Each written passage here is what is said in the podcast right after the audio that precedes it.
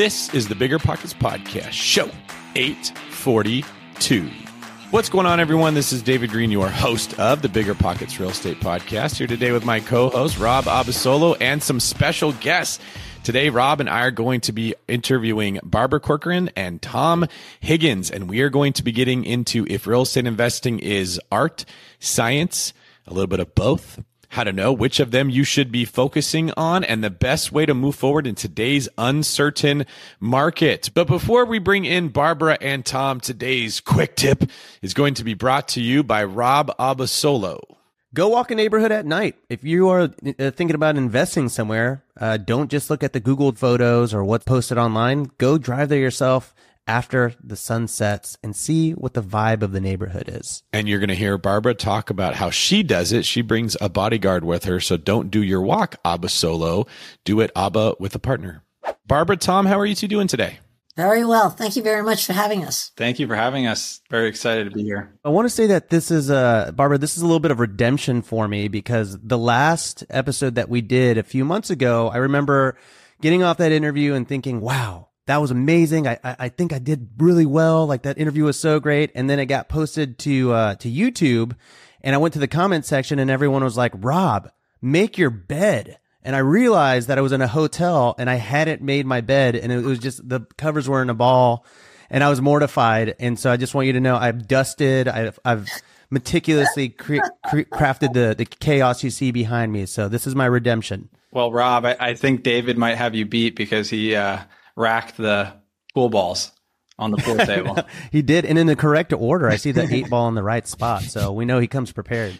For anyone that didn't catch our last show with Barbara, I highly recommend show number 763, where Barbara brought so much value that people like me didn't even notice that Rob's bed wasn't made. If you didn't catch that episode or you are unfamiliar with today's guest, Barbara Corcoran is, put simply, the queen of New York real estate. She is a host on Shark Tank, has been investing for decades, is also a mom of two kids including our other guest on today's show, Tom Higgins. Tom started in real estate right out of college. He now works in real estate development and has followed in his mom's footsteps, but tends to look at deals differently than Barbara does. Tom's a little more head, Barbara's a little more heart, and we are going to get into both of them today. So I am excited for today's show, especially in today's market where no one really knows what to do because it is the craziest market that I have seen in my short lifetime. So today we're going to be trying to answer the age old question. Should you trust your head or go with your gut? Is real estate investing art or science? We're going to break down some deals each of you have done to see how these two different approaches work in practical terms. Before we get into the deals, Barbara, was there a moment from Tom's childhood when you knew that he would grow up to have this fact driven analytical mind that would be so different than your approach? No, it was a total surprise. You know, his father and myself, we each own brokerage firms in different states. We talked real estate at the table all the time. Tom never asked us a question, would wander off, had no interest. However, he liked to play Monopoly. And by the time he was 11 playing against adults, we all refused to play with him because he always won. He always got Boardwalk and Park Place. He always didn't pay rent when he landed on our property because he had coerced us into buying utility and getting a free pass. I mean, he had more ankles working, so we finally gave up. We're not playing with you anymore, Tom. Not playing with you ever again. Sometimes it's not what you know, it's who you know. And when your parents are the ones playing the game, the shameless tugging of heartstrings can get you to the top, Tom. So way to work with what you had. Looks like that that strategy didn't last forever though. Do you remember a time in your life where you made a transition out of emotional manipulation and into actually knowing how the numbers work out of you? Uh, no, I can't say that I have. No. Um, first, I definitely use what I had and advantages I had when I was playing Monopoly with my parents, but I don't think I take the same approach in, in real estate investing today where you just mortgage all your properties and use all your cash to buy the most expensive one. Um, but I got my start in real estate um, when I was in college, like you said earlier, in brokerage. I wanted to use the Higgins last name, fly under the radar and see if I liked the industry. And uh, I was able to get my salesperson's license, start renting apartments uh, when I was attending Columbia at night I was taking real estate finance classes. I really wanted to know that is it in my DNA and is this something that I want to do? And I didn't want to get a misconception based off of who my parents were and kind of get a different feel for the industry. So mm-hmm. I was able to get very direct experience and fly under the radar, which was very valuable to me. I leveraged that experience to get a job out of college working for a large real estate developer in New York City. Um, was able to get an internship and I held on to that and turned that into a full time position. And now I've worked for eight years in institutional multifamily development. And before starting my own company, um, 18 months ago, I renovated or developed over 2,000 multifamily units in the US. All right. Well, that gives us a pretty good idea of where you're coming from. Before we get into the deal that each of you brought, let's take a quick break to hear from today's sponsor. All right. We are now going to hear from both Barbara and Tom about a deal that they've bought, and then we're going to discuss if the head or the heart is the right way to move forward. What's better than low money down? No money down. Now through Rent to Retirement, you can buy a brand new construction turnkey rental property for no money down. Wait, hold on. This can't be right. I need to double check with Zach, Rent to Retirement CEO. Oh, hey, Rob. Zach, how the heck are you selling turnkey rental properties for $0 down? it's not that complicated, Rob. Rent to Retirement has new construction properties up to $20,000 below retail prices. We also have investor loans with rates as low as 3.99% and down payment options as low as 5% or sometimes even zero money down. You get all the cash flow, appreciation, and equity for as little as zero money down. That's an infinite return. Oh, wait, wait. Let me get on this before we tell it to the whole Bigger Pockets audience. Just head to renttoretirement.com. That's rent-to retirement.com or text REI to 33777. That's REI to 33777 to learn more about how you can get started investing with no money down today. Get your next new construction property at a steep discount or invest with no money down. Head to renttoretirement.com today. You're ready to open a business bank account for your new property. You know what that means? Coordinating a time between you, your co founders, and your bank consultant, waiting at the branch, or waiting for hours on the support line. Who has time for that? With Relay, you can open a business bank account for your property 100% online from anywhere. Create up to 20 accounts to organize money by property or by categories like expenses, taxes, or investments. Effortlessly collaborate with role specific access. That means giving your cleaner a debit card for cleaning supplies or your accountant read only access to your transactions. Own multiple businesses? Relay lets you open unlimited accounts and access them all from one centralized login. Okay, I'm just, I'm going off script here. That is cool. It's annoying that I have to log into 10 business accounts with my current bank. So go sign up for RelayFi because that's a, that's a feature that I like. No monthly fees or minimums, and it takes just 10 minutes to sign up. Head on over to relayfi.com slash biggerpockets for stress-free banking. You can join me because I'm heading on over there right now. I'm heading on over to R-E-L-A-Y-F-I dot com slash bigger pockets. Relay is a financial technology company, not a bank. Banking services provided by Thread Bank, member FDIC. The Relay Visa debit card is issued by Thread Bank pursuant to a license from Visa USA Inc. and may be used everywhere Visa debit cards are accepted. The dream of owning a vacation home can be daunting. From finding the best guests to the maintenance to organizing the cleaners after every guest day, with Vacasa, they make that dream into a reality. As a full service vacation home management company with vacation homes in key destinations across the US, they know a thing about how to make owning a vacation home easy and profitable. On top of proactive property maintenance visits by professional local teams, a hospitality driven booking platform, and around the clock support, Vacasa earns homeowners an average of 20% more revenue from their vacation homes. Vacasa is always thinking of ways to simplify the vacation home owning experience by putting your home to work for you. If you're looking to make more from your vacation home, work with the reliable property manager, and finally have peace of mind, partner with Vacasa at vacasa.com slash biggerpockets. That's vacasa.com slash biggerpockets. All right, Barbara, I want to hear from you first as the queen. Uh, frankly, if you didn't go first, you'd have the ability to chop off my head, and I like it where it is. I trust that you will. Uh, you've got a good one here for us today. So tell us about a deal that you have in mind that exemplifies the gut slash heart strategy. I chose my second deal I ever made uh, because it was indicative of so many deals I made after that point. I was wanting to find an office in Fort Greene, Brooklyn, because I knew as a real estate agent, nobody was in there. My competitors were asleep at the wheel and I wanted to go in there and blow them away. Mm. Honestly, it was just my competitive spirit. So I was looking for the right location, Fort Greene. I knew nothing about it. And so I went hunting for people. I started talking to people and I found a lovely school teacher who knew that block, every block, inside and out, and knew Fort Greene. She had born and raised there, and I made her my 10% partner. She was thrilled. And what her job was find me the best building. I could have relied on brokers. Nobody really saturated that market, but I knew if I had someone who was born and bred in that area, she knew the good blocks and the bad blocks. And she brought me to what was, I think, one of the best blocks in Brooklyn on Lafayette Street and it was up and coming. It was a four story townhouse with six apartments and a commercial space on the ground floor. So I threw in an office, opened an office, hoping to God I'd make money on that hmm. office. But I knew one thing for sure. The tenants above paid the mortgage. And that has always been my golden rule. If you could buy a property with 20% down, which has always been my formula because I used to do it with 10%, but it's not possible anymore.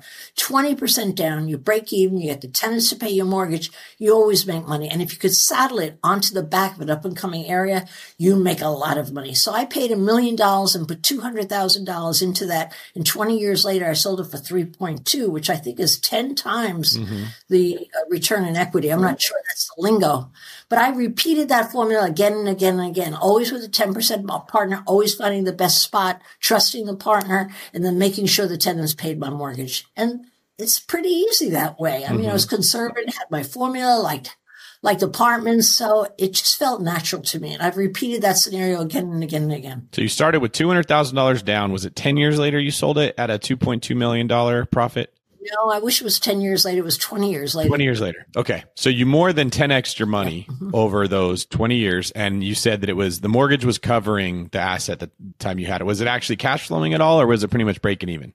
Just exactly break even. And in fact, I have to tell you, I don't look to make any money in any building I buy. I figure the first year or two, if I break even, mm-hmm. I'm smiling all the way to the bank. And then by the second year, third year, New York is a magical place. The value always goes up. Mm-hmm. And then I start getting a lot of cash in, then I refinance and pull a lot of cash out, refinance, pull more cash out. Come on, real estate is magical. If done right, it's magical. And it's such a pleasure to deal with real estate. Yeah. Well, I think, I think we can all agree there. I, I've got a follow up question on that because you said that you go into these properties and you don't necessarily mind breaking even because that's part of the real estate game. But for someone starting out, um, what is your suggestion on making money? Should someone have a nine to five or should someone have another form of making money and try as long as possible to never really pay themselves from real estate? Definitely. You cripple your business, you start taking money out. You want to see how long you can go without touching a dime. And that's what I did every time. My day job was running a brokerage firm and building it. I made good money from that. But my buildings, I never looked to it for money until they matured a little bit. And then I started getting a lot of cash out. If you're new to the business, you have an advantage that old people don't have. People have done it a hundred times before. You don't have a memory of what it sold for last year. you're new to the market. You can judge it on its face value because your memory is not your deficit. With somebody like me, I remember what I could have bought it from last year, the year before. It makes me pay less. But as a newcomer, you usually pay the top price. And that's usually the right thing to do as long as it's break even. Well, you know, you ended up with a slightly higher, if my math in my head is correct, a little more than a 50% return if you look Whoa, at the equity. That's a little different year over year, right? I should have had Tom figure that out. yeah, it's funny. well, most people analyze a property and look at its cash on cash return, and that's how they make their decision. Is it 8%? Is it 10%? Is it 12%? You didn't look at any of that, but you followed the principles of successful investing, and it worked out to more than a 50% ROI year over year, which nobody can find in today's market. So, does that have something to do with why you look at these fundamentals and rely with your gut rather than letting the spreadsheet make the decision for you? Yes. A, I don't really understand the, the numbers as you're citing them. I don't know what they're called. I can do only simple math. It's not my forte. So I can do the math. Will mm-hmm. it cover the overhead? Okay, I'll buy it. Can I come up with the 20%? Okay, I'll buy it. Will I pay more than the next guy? I very often overbid another buyer. I don't care as long as it's break even. Right. Pay 10% more. Usually it's break even anyway, or just about break even. So I don't hesitate at all. And I don't have any sophisticated rules in my head. I'm just no good at it. So I use what I've got. Tom, was there anything you wanted to add about your mom's deal? No, no. I, I just, uh, was reminiscing on when I first started doing deals, why I had a W 2 job using the 1% rule when I was listening to Bigger Pockets and Brandon Turner in, uh, in college. So, um, it was just fond memories of, of building enough doors and building enough revenue to be able to eventually go out full time into real estate investing. Yeah, and uh, is your is your philosophy similar in that when you're getting into real estate and you're real estate investing, buying a property, not paying yourself from real estate, making money in other ways, or where do you align on that, Thomas? I think it's case by case. I think if you're truly taking an investor first approach, definitely having the W 2 income is, is near essential, especially if you're starting in like true sub institutional value add multifamily um, collecting those first 10, 20, 30 doors before you can go out full time and have the management revenue or whatever other fee revenue support you. It's essential. If you're a broker, um, and you're doing transactions and maybe picking up a few units along the way, it's a maybe a little bit different of approach. But having that other income, especially in an environment like this, is essential, in my opinion. That makes sense. Yeah, and you you were you were pretty similar there too, right, David? I mean, you were uh, I think you were working as a as a waiter and just stacking all your chips as much as possible and never really paying yourself from your real estate for many many years, if I remember correctly. Yeah, same philosophy when I was a waiter. Then when I was a police officer, and even when I was a real estate agent, I was still. I wasn't living off any of the money that the properties made. It was really delayed gratification, which is the same thing Barbara spoke about. I love it because of the simplicity. You make sure that it pays for itself. So you don't have to worry about losing money if it's at least breaking even you don't think about it. So you're not tempted to pull out the equity and put it into something else or get too fancy with it. You, you put your brain power towards making money in different areas, which is a much better return than like fanatically, maniacally looking at your investment every single day and worrying about what Zillow says or something else says. And then you go back and that $20 that you left in your coat jacket is now like $2,000 because it's been growing the whole time. And you say, what's the best use of it here? Now, Tom, I'm going to shift over to you. Uh, Rob and I are going to run down a list of questions to learn about your deal, and then we're going to hear a little bit about it. So, the first question is, what type of property is it that you have to discuss today? Um, I'll use I'll use the kind of a, a, nice combination of heart and mind for the deal that I prepared. I think it's a, a one that kind of checks the boxes of a lot of the items that my mother instilled to me at a young age, but also relied heavily on, you know, the more traditional real estate finance uh, training. So it's a North Side Castle is the deal. It's in Pittsburgh, Pennsylvania, in the North Side. It is an eight unit value add multifamily deal that was bought on market. We initially offered on it in 2019. Uh, early 2019, we hung around the hoop for 12 months. It was bought from a mom and pop that did not have enough money set aside to renovate it. Um, and we underwrote that actually pretty much identically to the 1% rule. We don't use that term or, or anymore. We, we view everything on a unlevered, untrended, stabilized yield on cost. But in preparation for this, I did a little bit of a cross reference, assuming a 30% expense ratio, your 1% rule equals an 8.4% yield on cost. So, right, it was 8.2. We underwrote it to um, when we bought it. And can you define the term yield on cost? Yeah, net operating income divided by your total cost basis, not contemplating debt. So revenue minus expenses divided by total cost. So that's very similar to when we talk about a cash on cash return with residential real estate. You're taking how much the property made and dividing it by how much you put into it. That's what cost basis would stand for. And I can see, Tom, you do have a background in real estate finance because you use all this fancy terminology. I'm curious if you've ever been tempted to call it finance instead of finance because that does sound fancier. It's a bit of the pinky raise when drinking the glass. you know, you know, it's funny. Like in within my real limited experience in the real estate finance world, even using unlevered yield on cost is like a, a no no. It's like we that's the simplest metric you can possibly use. People are typically referring to IRR, net multiples, MOIC. Like it can get really, really crazy. Um, but we try to focus on what very is very similar to cash on cash or the 1% rule is, is yeah. your unlevered yield on cost. Yeah, there's a principle in life that, in my opinion, the more so when someone takes a simple concept and tries to complicate it, they usually want to look smart and it's about their ego. When someone mm-hmm. takes a complicated concept and simplifies it, they're usually all about trying to empower other people. So that's just one of the metrics that I'm getting to know people that helps me decide if I like them or not is do they use fancy acronyms and industry specific vernacular so that they can sound like they're smart that makes everyone go, man, this is way too much for me. I couldn't get involved. But really the metrics and the fundamentals of real estate are the same, whether they're in commercial, whether they're in residential. You're always trying to buy the best location. You're always trying David, to add value. David, I, I concur with everything you just said. See what you did there, Rob. Great pontification there. Superb. So I'm curious, Barbara, as someone who has a ton of success, both in real estate and in business, which I personally believe is the better route. I wrote about that in Pillars of Wealth that too many people focus on one pillar. They're all in on investing or they're all in on business, but you really want to be blending, playing good defense with your money, making money, as well as investing it.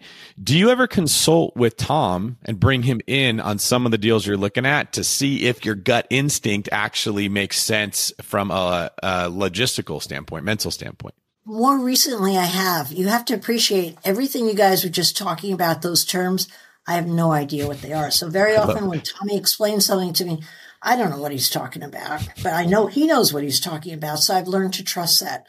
What happened recently, I was renovating a duplex down on West 11th Street or 12th Street in the village, mm-hmm. and it had a commercial space on the ground floor. I had clearly decided I'm turning that commercial duplex space into four units. I love units. The tenants always pay the rent. The rent's always going up. It's a cash cow, that building. I'm getting rid of this commercial space. It's hard to rent, and I'm making units. And we got the approvals all set to bash in the walls, and Tom calls and says, I got an out of the box offer from a guy who's willing to grossly overpay, sign a long term lease, do all the work. You should contemplate doing this deal. And my immediate response is, no, I'm already committed to residential. I really want to go there. That's really what I want. Until he shared his numbers with me in a way that I could understand. And it was like, no problem. Let's let them have the lease. No cash up front. What were all the benefits of that, Tom? You were very persuasive to me and you convinced me to go with the other deal like within about 30 seconds. Yeah, I mean, five thousand dollars more a month and one third the dollar spend, you know, out your pocket. So like like David said, it can get get simple um, quickly when the when the deal is good enough. So was this person was it a triple net lease and you didn't have to spend as much money to renovate it because he wanted yeah. it closer to the condition it was already in? Now look who's using fancy words, Mister Triple Net Lease, double net lease. No, okay. Um, so it was a commercial duplex in a great neighborhood downtown and um, as of right, it could be converted to residential. So it was grandfathered in non-conforming use. Um, but we got an unsolicited offer from a furniture company that wanted to use it as a showroom. And instead of kind of saying, no, we're going multifamily, we dug in and we diligenced the high credit tenant and uh, with multiple other locations nationally. And we decided to to go forward with them, and so far so good. Mm. Yeah, and what I like about that is if it doesn't work out, Barbara's original plan is still right there. You're really not losing anything by taking this chance. Cause as you said that I thought about, I think I've seen more going out of business from furniture stores than any other company. Like they're always going out of business, but shoot, if you're making all this money while they're there, and then worst case scenario happens, they do out of business. You just go turn it into four residential units, and you're you're you're even better off. I've always been more comfortable with residential space. I yeah, like nothing better than a fat tenant on my third floor paying me a lot of rent, and I raise it up, raise it up with the lease renewals. I don't really like 10 year leases on a commercial space where it's predetermined. For me, it's not as exciting, but the numbers were so convincing. I had to listen to Tom and go the other way. Well, Barbara, do you also think your business experience plays into this because you've seen how easily businesses can can go out of business versus a residential tenant is less likely to just stop paying their rent? You know, a, residential tenant moves out, you evict them, they don't pay their rent, anything yeah. goes wrong, you replace them with another tenant who will pay you more. That's generally the case in New York City. But a commercial tenant, no matter how good their credit is, no matter how mm-hmm. successful they are, it's not a personal investment for them and they will be quick to fold and go out of town. So I don't really trust anybody in the commercial space. I have a hard time trusting. And that is my business experience. I don't even trust myself on commercial stuff. Never mind the next guy. Yeah. And another thing there is when you have a turn on a residential unit, which is the phrase we use for when the tenant leaves and a new one comes in, paint, maybe some flooring, a couple repairs, it's good to go. These commercial properties, you may have your next tenant want $150,000 in tenant improvements to make it suitable for them. And sometimes you got to wait eight years before you break even on that thing. Tom, I see that you're just like ready to jump in. Educate us on the difference here between when you have a residential tenant leave and a commercial tenant. No, no, I, I was just agreeing with you. The, the TIs that people require in New York City now are insane. And sorry, sorry, Tom, what, what is a TI? Tenant improvements. So Okay. the, the amount of money that the tenant makes you put into the space, you know, it, Okay. it makes an apartment turn look uh, very, very attractive. Yeah. Imagine if like you had a residential tenant and they said, "Hey, before I move in, I'm going to need Viking appliances and I don't like the floor. Move these walls around. I want vaulted ceilings. I'm going to need a hot tub in my bedroom and it's going to be $100,000 for me to agree to move in." That's how the commercial space can work. And no one tells you that when they're talking about these great triple net passive income properties. And then four months free two months security deposit uh, no but as as a whole portfolio um, we only have three properties with retail and they're only on the bottom floor so it's all mixed use And Barbara, you made a really good point too that I just before we move on to, to Tom's deal, I wanted to mention.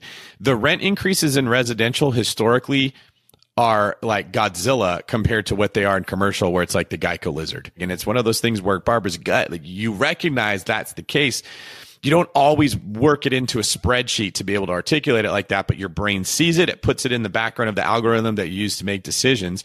And it's a wise way of looking at it. But sometimes when we talk about the heart or the gut, we assume that it's just pure emotion and there's no logic or factual data to back it up. You know, if you think about what your gut is, it's a culmination of everything you've learned to date. And that's why I trust my gut. You must have had a lot of different experience in different areas, but in the end, when you just get a gut feeling that this is a good, this is a winner, this is a phenomenal, and you trust that gut without second guessing yourself, it's usually based on a lot of fact and experience you've had. You might not articulate it, but it's not just whimsical, like, whoa, Yes. I love the street. You know, not that kind of thing at all. I love that. Barbara Corcoran dropping bars on the Bigger Pockets podcast. Um, so Tom, I've got a question for you. I know we, we sort of talked about you consulting Barbara on this deal and, you know, you, you the numbers sort of trumped the, the vision or the heart on this. Are there times where that's flipped where you're, you're in on the numbers and Barbara comes in and says, Hey, I've got a much bigger vision for this and kind of deters from your plan? How often are y'all consulting each other? I would say that it's more general guidelines that she gives me. And what I I was trying to think about some really concrete examples of of times that I've leaned on my mother's advice in investing. And I think it the Northside Castle example is great. So we offer what we believe is the right price. It's at the 1% rule or 8.4% yield on cost. So it checks our box. Debt at the time was at three and change. You have amazing spread at a low LTV. It's going to cash flow extraordinarily well. How we found that property and how we turned down the property nearby, um, you know, were both examples of kind of the guidance that um, the softer skills. So when I first started getting into the Pittsburgh market, the way we got turned on to the north side is I went out to all the local bars and I asked the people living there, you know, where would you want to live in the next, you know, when you graduate college or where are you looking to stay? And that was how we got turned on to the north side and how we found the path of progress within that city. So like, I don't think, you know, even if you looked at the supply metrics and the job growth in the individual area, you, you need to interact with the humans and just hear where cool people are wanting to live to really sense the path of progress. The other side and the, the softer skill side is a, property right down the road. We we absolutely loved the deal that we did in the north side here. It's doing phenomenally well, has great views, high ceilings, existing building built in 1920s. Very similar property down the road exists. And we were pretty much fully capitalized, ready to do the deal. But one of my mother's early tips that she gave me is that you always have to see a property at night. It may look great on Google Maps. You may drive it. You may walk it all during the daytime, but you don't know a property until you see it at nighttime. And we were ready to close, ready to buy it. And I just had a, I had a feeling and followed her advice and saw it at night. And it happened that there was people selling drugs in the next door spot and people all standing outside, something that you would have never known but would have made leasing that property up. Your vacancy would have been extraordinarily high, and it would have, you know, resulted in a very bad, uh, bad outcome. That's a very good point. Listen up, business owners, because I've got some quick little math for you. Fewer costs equal more profit. The problem? You're spending more than ever on operations, materials, deliveries, software, and more. So why not reduce your costs and headaches with NetSuite by Oracle? NetSuite is the number one cloud financial system, bringing accounting, financial management, inventory, and HR into one platform and one source of truth. Oh, also, NetSuite lives in the cloud, which means you can reduce IT costs with no hardware required. Cut the cost of maintaining multiple systems because now you've got one unified business management suite. You can improve efficiency by bringing all your major business processes into one platform, slashing manual tasks and errors. It makes sense that over 37,000 companies have already made the move to NetSuite. So don't let rising costs sink your business growth. And by popular demand, NetSuite has extended its one of a kind, flexible financing program for a few more weeks. Head to netsuite.com slash biggerpockets netsuite.com slash biggerpockets. netsuite.com slash biggerpockets. Every lender loves to talk about how easy it is to get a mortgage. Then, when it's time to fund your next deal, they ask for your full financials, your blood type, your mother's famous spaghetti recipe, and a map to the fountain of youth. Sound familiar? You, got all that handy, right? Why not switch to a lender who actually makes qualifying for a loan easy? A lender like Host Financial. Host Financial takes the tedious tax returns, endless W 2s, and time consuming financial requests out of the picture. Their light doc and common sense underwriting guidelines mean frictionless transactions every time. You'll even be able to use the actual or projected income of the short term or long term rental you're looking to purchase or pull equity out of. That's what lending built for investors looks like. So take the next step and grow your portfolio faster. Visit hostfinancial.com to request a quote in as fast as 60 seconds, which is faster than this ad. If not, it's pretty close. That's host, H O S T, financial.com. Again, that's host, H O S T, financial.com. This show is sponsored by Airbnb. Did you know that a long time ago, before I ever started my real estate business, I turned one of my first primary residences into an Airbnb? And that's the extra income that I needed from Airbnb that gave me the confidence to go out and work for myself and eventually quit my nine to five job. And now I have dozens of Airbnbs all over the country. I've even partnered up with the old David Greene on a recent property in Scottsdale to take our portfolio to the next level. And of course, we host it on Airbnb. But you don't need to be a full time real estate investor to start on Airbnb. As a matter of fact, I was self managing 10 properties while working my nine to five job, so I know anybody can do it. Think about it this way you're looking for extra income and going on a vacation. Wouldn't it be great to rent out your space and let your property pay for itself while you're gone? I did this one time. I pitched my wife and my roommate because we were house hacking on the idea of renting out our home, and it paid for all of our expenses on a trip to Mexico City. So go and give it a try. It might just change your life, just like it did mine. And I really do mean that. Your home might be worth more than you think. Find out how much at airbnb.com/slash host. Calling all property owners and operators. Are you managing a multifamily property and looking to elevate your residents' living experience? Introducing Quantum Fiber Internet, your go to choice for speedy internet your residents will love. The process is as seamless as Quantum Fiber service. Starting at just $50 a month, your residents can enjoy fast, reliable internet that will make them love where they live even more. Connect with your local fiber representative today. Learn more at q.com slash go big. I wonder how they got that domain.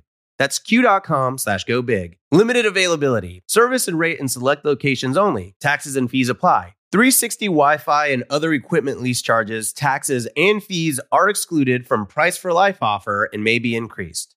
The way that things look under a certain light is not necessarily how they look under others. And while that's an obvious example of night and day and under light, sometimes it, the numbers won't reveal the true nature of the property. You can make a pro forma look a certain way. You can manipulate the numbers to be the way that you want them to be. And that isn't the way that it works out in execution. And, and Tom, I think that you're, you're doing a good service to everyone mentioning the fact that if you rely heavily on what you see on a spreadsheet and you assume numbers are safe and everything else is just like Barbara said, whimsical, you can make a really big mistake because numbers can be manipulated just like everything else. Do either of you have an example of a time that you've seen a deal in your own life or maybe in someone else's?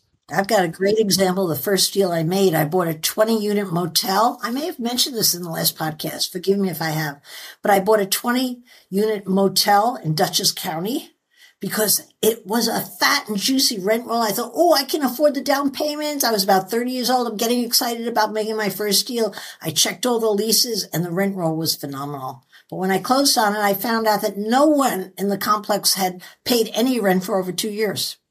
No one was employed. It was like a boarding house. And so what really happened with that building in the end, I lost all my money. I buried the building with the local guy who came with a tractor trailer, dug a hole and shoved it down the hole, and I got out of it. Let me Wait, tell you, really? Definitely. And I would never, ever buy anything without checking the rent receipts. You learn that lesson. I've never heard of a person burying a building before this, Barbara. You're the first. Yeah, I thought you were gonna say figuratively. Like, yeah, figuratively we buried. Like, you literally you hired someone, and then they came and then they pushed it into a hole. Old Charlie did it. And you know what the feedback I got? Not what happened in the building, it was a motel, but people were mourning the loss because all the young women in the neighborhood who were about 30 years old said that was a hotbed hotel. We met our boyfriend there. Everybody mourned the loss of the romance of the whole thing. Ah, not me. I was happy to get rid of it. Well, nobody was having to pay for anything. Of course, Yeah, yeah, they yeah. lost their free ticket there. Tom, have you heard the story of the Atari game ET, where they had to make a whole bunch of copies before Christmas, but they rushed the production of the video game and it ended up being the worst video game that had ever been made, and no one bought it. So they had like hundreds of thousands of copies of this horrible video game and they ended up just burying them in a huge hole in the middle of the desert in like complete shame that reminds me of like what barbara did to this mm-hmm. hotel and then did you build something in its place or did you sell the land to a developer Vacant land, and I handed the deed back to the original owner, elderly man. He didn't even want it back. It was just gone, you know, gone. Adios. yeah but it's a great point on a spreadsheet spreadsheet it looks solid right? If, if other people would have been investing in that deal based off what they saw on a spreadsheet which is another thing that comes up a lot when you put your money in with a syndicator and you ask for well show me the numbers how do you know what you're looking at is actually real? No one asks that question. They can make the numbers look like whatever they want. You make your decision based off of numbers that are not tied to or connected to reality. It can go pretty bad. So we've seen how trusting just pure information can be misleading. So Barbara, what make, what does make you feel comfortable when you're going after a deal? trusting the individual. And that is a gut feel, if you want to call it that. But I don't look at the object, even on Shark Tank today. I don't look at the businesses very deep. I look at the entrepreneur and examine mm. them. Is this somebody I really trust? When I'm buying a piece of property and someone's representing numbers, I check out as best I can. But there's so much finagling that can go on. I ask myself, do I trust this guy? You know, we're all dealing on trust more than we are in real estate. You want to build a big business, got to get people to trust you. You want people to trust you, you've got to be trustworthy. So I think trust is a major card in all mm. sales and all investment. You have to trust whoever's dealing it out. I couldn't agree more. And I think it's like all the way up and down the real estate game. The brokers, Yes. the lenders, the, the inspectors, your contractors, mm. probably most importantly. And I probably spend 90% of my time on the contractor piece of the equation. Is that sort of like your main thing that you're looking for? Is that what makes you comfortable? Is you're you're going into a deal where there's already like a, a good contracting labor force there? Are you looking to for value add specifically? Are you looking to get into stabilized property? What's kind of like a prime opportunity for you in, in 2023? We we do 95% of our deals heavy value add. Um, my background's in construction management, ground up development. I feel very comfortable in that space. And, you know, I grew up reading Fine Homebuilding magazine and listening to Bigger Pockets and did some really rough deals in the beginning and cut my teeth doing fl- flips. And now we do everything BRRRR sub institutional heavy value add. And we rely on our local contractors to do that work. I think if you can get in at a great basis with very reasonable leverage and you have a good team to bring properties in the path, path of progress to top of market value, It's it's a really great way to kind of build your portfolio in my experience. But it takes a lot of work. You know, I learned something from Tom's uncle, my brother, who was a roofer his whole life, a small roof with three guys working for him. I asked him one day, I was trying to decide on contractors. I was asking him to come and interview these contractors to renovate, for my record, a big job. It had like eight units. I was a little nervous. It was bigger than I was used to. And he said, you don't need me. Just look at the guy's truck. If it's neat, he runs a good job. If it's a mess, he's not going to come through. use that over and over again. Come on now, let's talk by your truck. You have a look at the truck, it tells you what kind of contractor you have there. Yeah, we've had to build our construction companies in each of our markets pretty much from the ground up, where we take one or a guy with one or two people that are working with him and give him more business, build out his team, provide him prop tech, provide him consistent workflow, put kind of uh, what guardrails on the process. And that's the only way we've been successful. When we're just out there shopping big contractors and bidding jobs, bidding jobs, it just maybe one project goes well and by your third, it's a problem. So we, we feel like you really need to build it from the ground up. So, Barbara, Tom mentioned the path of pro- progress and, and looking to buy where things are going. And I know that's something that I think you're one of the experts on. You've given some very powerful but simple advice just for people that haven't heard your take on how to know where to go buy. Can you share some of the, the, the simple things that you look for that have led to you having so much success in the past? Surely. Some of them are similar to Tom. I didn't know he went to bars and listened to people where they want to live really smart. I wish I had thought of that myself and had done that. But where I found my up and coming neighborhoods is always at restaurants, usually nice restaurants where there was a creative community there. Kids that are hustling are really dancers, are really artists, but they're breaking into New York. They're very young in their early twenties. I always chat them up, much like Tom talks to the bartender, I guess. Hey, where do you live? Where are you going? Where should you live? Where you have, do you have roommates? I'm, I, am i am friendly to them. And then they say, I'm in Bed-Stuy, in Brooklyn. Where is that? Mm. I don't let two days pass by where I don't take a car out there with a big driver. So I'm not afraid at night and coast the streets at night just to see what's really going on there. And why at night that I like it? Because all the bad stuff, as Tom related earlier, shows up at night, but also the street light, the activity, the little tiny restaurants, they all happen at night first because the rents are cheap and little dive bars and stuff like that. I see the activity. If the gay community is moving in there, it's a sure shot. I bring my money right in there. I'm always looking to for the right side of the street. I stand during the daytime and do a body count of how many. I think that's done with with uh, I guess all kinds of people renting commercial space, but I do for residential space. See what side of the street people like to walk on. That gives me more tenants. Okay, I buy in the right block, the right building. I look at the nightlife. Another thing I use is old ladies during the day. When I go back during the day, I'm always looking for old ladies in New York City Old ladies sit on benches when they're not afraid. You go into a neighborhood, you see empty mm. benches, not a good sign. I see the old ladies sitting there feeding the pigeons. It makes me smile. I look at the geranium boxes in the windows. You know, people steal geraniums. they pull out the geraniums. They rip off the boxes, but I see the geranium boxes there the whole week. I'm like, they're leaving the boxes alone, alone. And then the very last thing I'm hoping for, I'm saying, come on, bring it in for me, bring it in, is I'm hoping to spot little baby strollers here and there in vestibules. Look in the vestibule, the baby strollers are there thinking, aha, the yuppies are moving in. They're just beginning. They're following the creative community. This is a hot area. So that's the basic call for me. The hot area. You can almost pick the wrong building and do well because a lot of errors get erased if you bought in the right area. But I like to build it the right area, the right block, the right building, and of course, always with the right partner. My 10% yeah. partner that's not a broker who's going to give me honest to good guidance as to what the right blocks are and why I should be there if I shouldn't be there. You know, we, we had a, uh, a guy on the podcast one time who had uh, what was called the Chick fil A rule. And uh, he said if there's a Chick fil A in the area, that's where he would invest because they've already sort of done all the market research and spent six figures on all the studies to find out that it is a good up and coming area.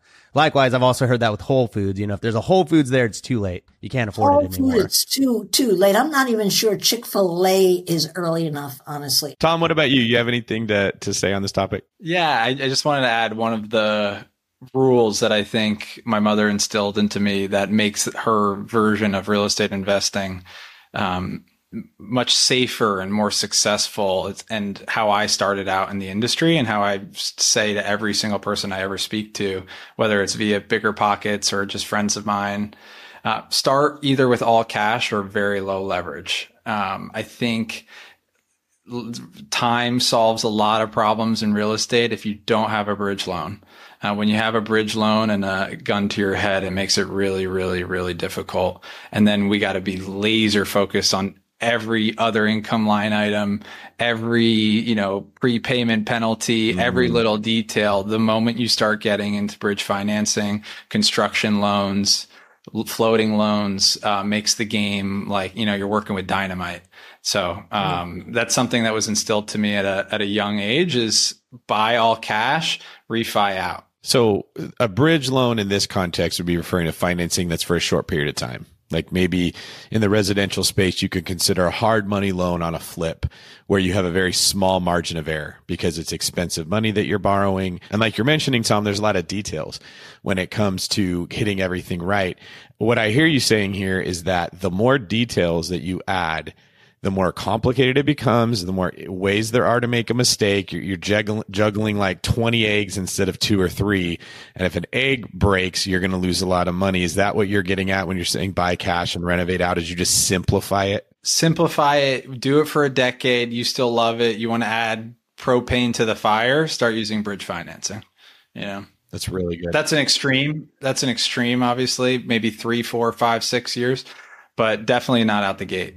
No, I would throw that in. In my experience, that's very sound advice, both with real estate investing and with business. I picture too many people like having a lot of screws that are loose that I can't tighten. I don't know which ones are going to fall out, which ones are strong. Got to spend all that time evaluating that. I love it. It's a tight ship. I, I should caveat this though. At no point am I trying to fearmonger. I think that with an excellent team that has proven itself and a very tight ship, there is always a place for leverage in real estate. That is something I wanted to ask because I mean, as much as I love the advice of, Hey, buy, buy and, you know, in all cash and then renovate and refi out. That's not the most relatable thing for a lot of investors that are looking to get in the game, especially in 2023. So do you have any advice for someone that really is starting from scratch and like what, what is a very reasonable way forward for someone that wants to get into the game now? I have my opinion on that. Um, I think that partners, partners, partners, partners, network, network, add value, add value, add value, add value, add, add value. Don't, and even d- try to avoid pulling the lever of private bridge loans. Um, I think it's, it's so tempting if you can qualify for one. It's so tempting and it can work in a dropping interest rate environment. And it, in this market today, it's your first deal, your second deal, your third deal, your fifth deal. Partner, people want good deals today. People want to put their cash out. People want to partner with people. At least that's been my experience. Bigger Pockets alone is a phenomenal community to provide those opportunities and and try to you know be as conservative as humanly possible with your leverage. I think my rule is keep it simple and I think for everyone your first deal is your hardest. Your first deal is your hardest because you're still struggling to trust yourself. And you're thinking the whole time you might be wrong. In fact, you go further, you think I'll probably wrong. So finding someone to be able to give you the cash is very difficult. So I believe again, getting a simple deal where you could put 20% down and the mortgage and expenses are paid by your tenants and you make no money, it keeps it nice and simple. And then you could build your confidence on that. You know, I really haven't gone beyond that in confidence, honestly. I just do the same old thing over and over and over again. And I've become very rich. You know what I realized the other day? Someone mentioned to me, my accountant, and I hope I believe him. He said, you worked your whole life. You sold your business for 66 million cash and I'm happy for it but I've made so much more money than 66 million investing in property and sitting there and letting them mature. I mean, I work so, so less on the properties than I did in my brokerage business. Again, I say real estate. Mm-mm, I just love it. I think what I like about what you just said is that the, there, you hear a lot of people talk about real estate in a get rich quick scheme kind mm. of capacity. And what you just said is buy a property and make no money on it, break even, and it will appreciate. And it kind of instills this notion of real estate isn't a get rich quick scheme; it's a build wealth slow game. And uh, mm-hmm. I, I, really think that's the message that that people need to to take away from today's episode. So, with that said, I do want to say I said last uh, episode I was coming I was coming to to make an offer on, on your penthouse in New York. I have to be honest, I'm not quite ready for that one yet but uh, maybe on the next episode of Bigger Pockets, I'll, I'll, be there. Yeah, but I'm I'm ready to sell if I could double my money. You're more than welcome in my home. okay, well, I'm gonna need a little more time. Thomas, I know you've been using Bigger Pockets for a while now. Uh, what are some advice you can share for people listening to this episode who who hear what you're doing, hear what Barbara's done, say, "Hey, I'd love to end up in that position in the future." Uh, what with the community that Bigger Pockets has behind it, how did you use it, and what advice do you have for other people to to speed up their learning curve and get started? I mean, you guys know this. I, I think it's just extraordinarily valuable. I highly recommend, and I'm if anyone reaches out, I'm more than happy to provide the script that I use. But I've had over a hundred calls with people from the Bigger Pockets community as Tom Higgin. Wow.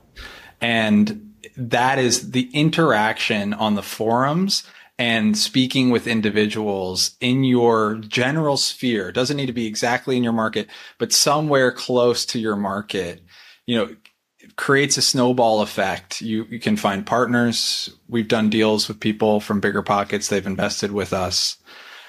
You can find contractors. We always start there. You cleaning companies, inspectors, tax advisors, tax certiaries, like whenever we're kind of looking for, or especially when we first started out, when we were looking for a new resource to build our business, and and you know we were at a place where we had a team. In a team meeting i always said have you checked bigger pockets and the answer is often no. And within a week or two of them engaging with the community, I'm not saying go just search in the forum, like, you know, search bar and say your, all your answers are going to be there. It's like DM the person, follow up with the person if they don't respond, schedule a phone call, do a 15 minute Q and A, see how you can add value to them. Maybe create a newsletter where you put all the information that you've learned in the last month via talking with people on bigger pockets while you're working your W 2 job, while you're looking to do that all cash or low LTV first deal. I think I think engaging and providing value and being transparent and honest creates a snowball effect. This is the monopoly strategy showing itself up.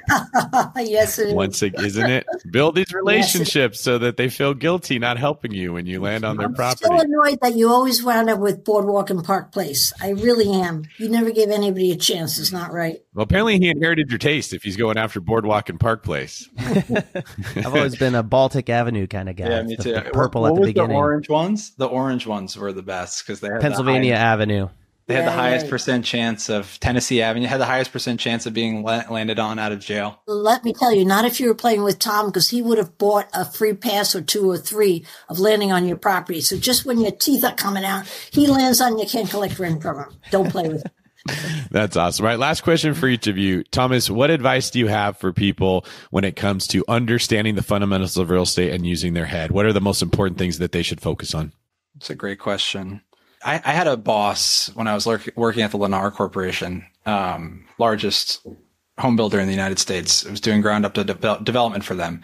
And he always told me, you can miss on your rents, but you can never miss on your operating expenses and your hard costs. So I, for me in my career, like always have been excruciatingly detailed on hard cost and have gotten better deal after deal. You know, we've done 54 deals now, deal after deal, getting better at OPEX. Rents are hard, right? You, you need to feel the market. You need to run the comps. You need to dig in. Um, but you can miss, but no one gets fired. If you miss on rents, you miss on hard costs, people get fired. So that was the advice I was given. Awesome. Barbara, same question to you. When it comes to trusting the heart, following the gut, what, what do people need to get right? I, I believe you have to believe in the whole package, the whole package being real estate, that values go up over the long term. And I'm just a believer in keeping the faith. When things go bad, I never get shaken. I think, wait a bit, just wait a bit. And sure enough, things turn around. I think you have to, it's a long game and you just have to have faith in the longevity of the game and where it's going to land you.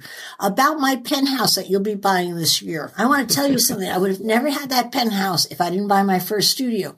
I rolled that into a one bedroom. I took out the financing out of a village building. I bought a three bedroom. I took out the refinancing of another building. I bought a penthouse. Let me tell you, it was all tax free. All the cash came out because I'd been owning these buildings 18, 20 years and like cash cows, juicy and fat that I could grab that money, you know, but you gotta believe that long term it's to be there. If you stay with it, stick with your knitting and don't strangle the buildings by, by taking money out too much. I wait till it's really fat and juicy and then I grab a lot of millions out of them.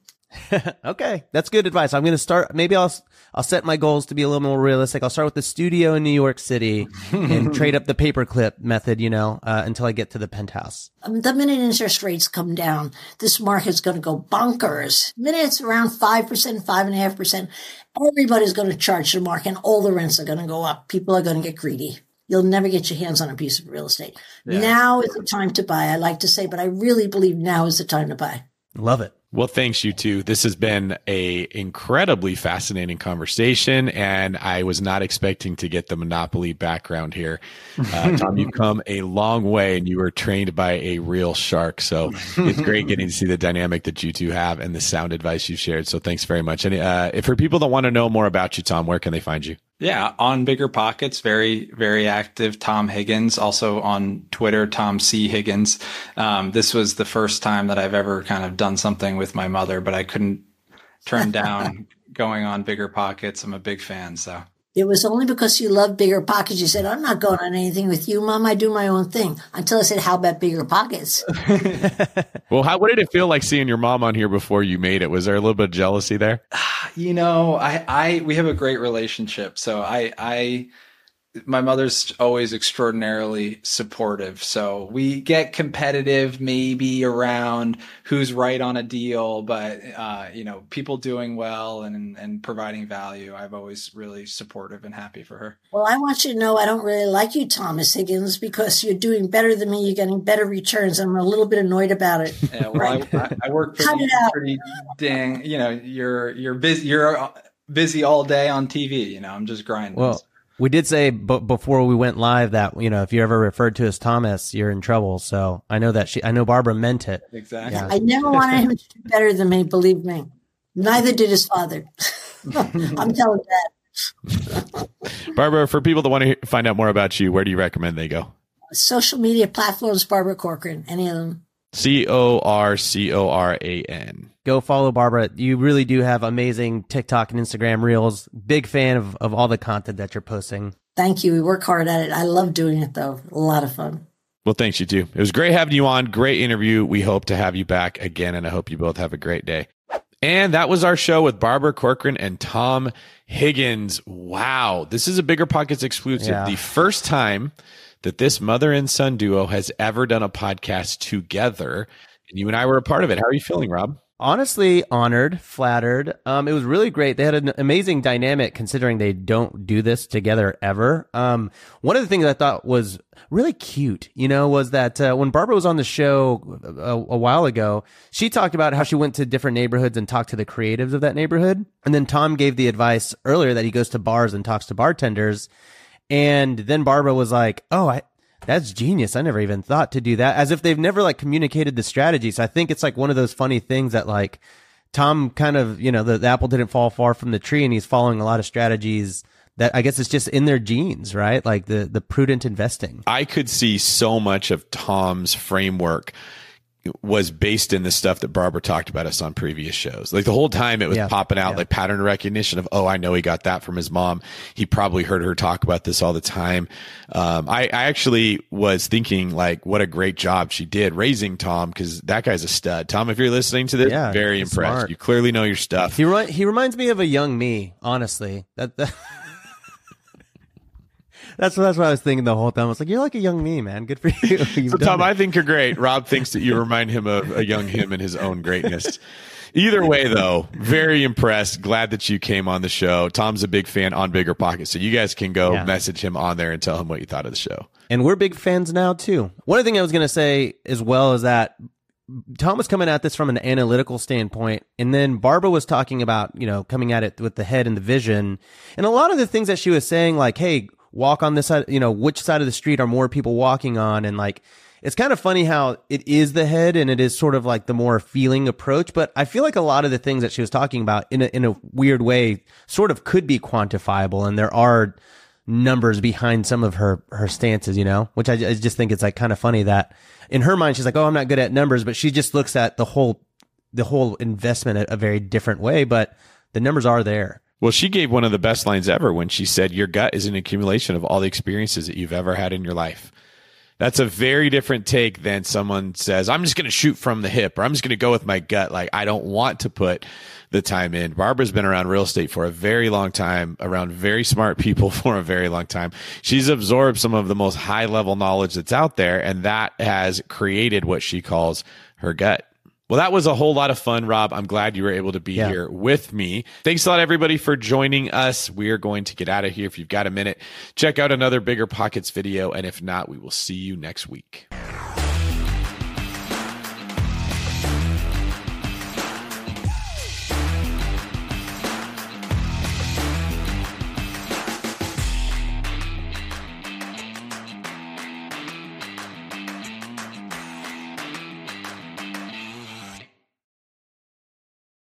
The market is changing and finding your way can be tricky. Rates shift, headlines whirl, but your goal hasn't changed. You want financial freedom. And the best investors know it's not about timing the market, it's about time in the market. If you're ready to get into the real estate investing game or take your game to the next level, finding an investor friendly agent is your next step. With BiggerPockets Agent Finder, you can find the right agent in minutes. Just head to biggerpockets.com slash deals and enter a few details about what and where you want to buy, and bam! Instantly match with an investor friendly agent who fits the bill. These local market experts can help you navigate the neighborhoods, analyze the numbers, and take action with confidence once and for all. This free resource is only available at biggerpockets.com slash deals. Get an agent, get the deal, and get closer to financial freedom at biggerpockets.com slash deals. That's biggerpockets.com slash deals to find your investor friendly agent today. The content of this podcast is for informational purposes only. Past performance is not indicative of future results, and all hosts and participant opinions are their own. Investment in any asset, real estate included, involves risk. Use your best judgment and consult with qualified advisors before investing. Only risk capital you can afford to lose. Bigger Pockets LLC disclaims all liability for direct, indirect, consequential, or other damages arising from reliance upon information presented in this podcast.